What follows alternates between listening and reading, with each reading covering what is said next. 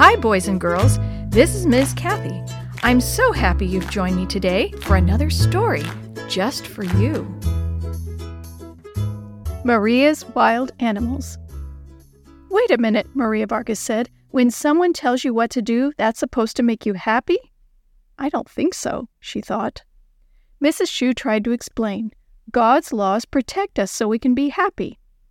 That makes sense, Sammy said. I wouldn't be too happy if someone was stealing from me or lying to me. If everyone is obeying God's laws, then everyone can be happy. It's like obeying your parents, Mrs. Shue added. You do what they ask because you love them, because they know what's best for you. Well, maybe, Maria thought.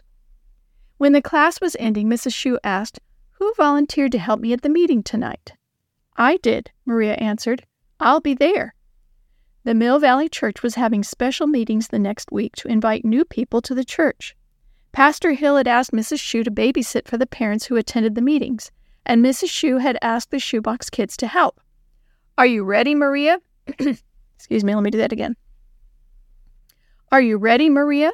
Mrs. Shue asked when Maria came into the babysitting room that evening. Oh, yes, this will be fun, Maria said. I like little kids.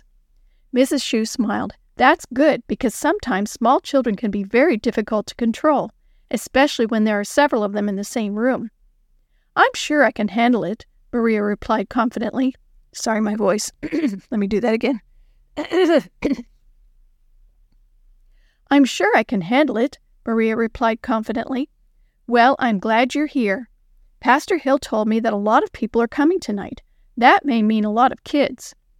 Soon the first child arrived. What's your name? Maria asked, kneeling down in front of her. Ashley. That's a pretty name, Maria smiled. Do you want to play with the toys? Fifteen minutes later, there were six more children in the babysitting room Alan, Susie, Tyler, Denise, Conrad, and Yo Yo. Maria sat down beside Mrs. Shue, who was tying Conrad's shoe. It's getting pretty loud in here, Maria said. Mrs. Shue nodded. You'll get used to it. She looked down at Conrad. Now please don't untie your shoe again. Oh, no, Maria exclaimed. She jumped up and dodged across the room, trying not to run over anyone. Then she grabbed Susie. Where did you find that pencil, Susie? Give it to me. You shouldn't run with a pencil in your hand. Tyler started hitting Maria on the shoulder. I want a drink. Okay, I'll take you to the drinking fountain, Tyler. On their way to the door, Maria had to step past Susie, who was sitting on the floor ripping up Sabbath school felts. Susie, what are you doing? Susie held up her felts. It's Daniel. He got chewed up by the lions. But God protected Daniel, Maria pointed out. Tears started forming in Susie's eyes. She put her head down and started crying. I killed Daniel. I killed Daniel. Maria patted her head. No, you didn't. It's all right. I'll come back and help you put Daniel back together. Maria, Mrs. Shue called from the doorway. I have to take Denise to the bathroom. Will you be all right by yourself for a few minutes? Maria nodded. I hope so. Then she remembered Tyler. Oh, I'm sorry. I was going to take you to get a drink, but now I can't until Mrs. Shue gets back.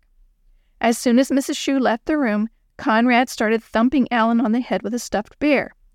Conrad, Maria said in her stern voice, stop hitting Alan. These kids are driving me crazy, Maria thought. She looked around the room. Yo Yo was sitting quietly by the cassette player. Maria felt proud of her sister. At least Yo Yo isn't causing trouble. Then she walked over to where Yo Yo was playing. What are you doing? she started to ask quietly. Then she saw a pile of shiny brown stuff on the floor. What are you doing? Maria almost shouted. I'm taking stringy stuff out of the tape, Yo Yo said. But, but, that's the Sabbath School songs tape. Maria took the tape from her hands and then plopped down on the floor. This is a disaster, she thought. These kids are like wild animals, and I don't know what to do. She put her hands on her head. Suddenly, something whacked her on the head. It was Conrad and his bear again. I want a cookie, he shouted. Then they all joined in. I want a cookie. I want a cookie, they shouted. Maria thought her head was going to explode. Then the door opened. Mrs. Shue stepped in and clapped her hands loudly. Children, let's all come and sit down, please. Conrad raced to a chair. Can I have a cookie? he asked sweetly. Snack time is coming, Mrs. Shue answered, but first we'll have a story.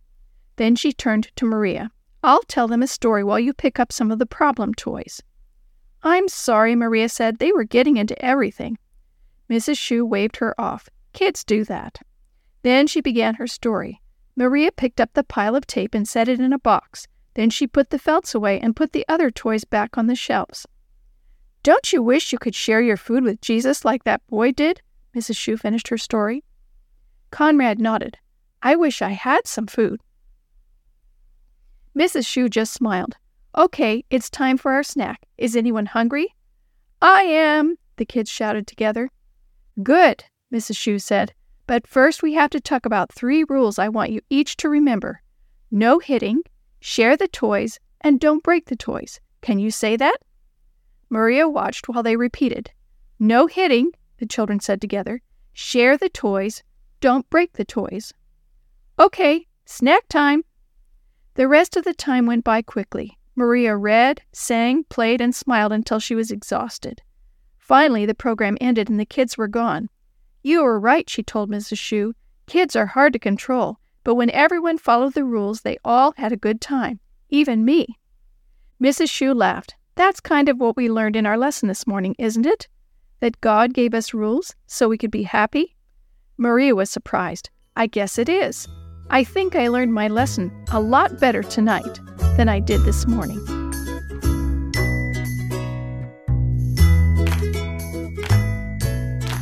The story you have heard today is from the Shoebox Kids Bible Stories, written by Jerry D. Thomas and used with permission from the Pacific Press Publishing Association. If you're interested in any other books published by the Seventh day Adventist Church, please visit AdventistBookCenter.com or call 1 800 765 6955.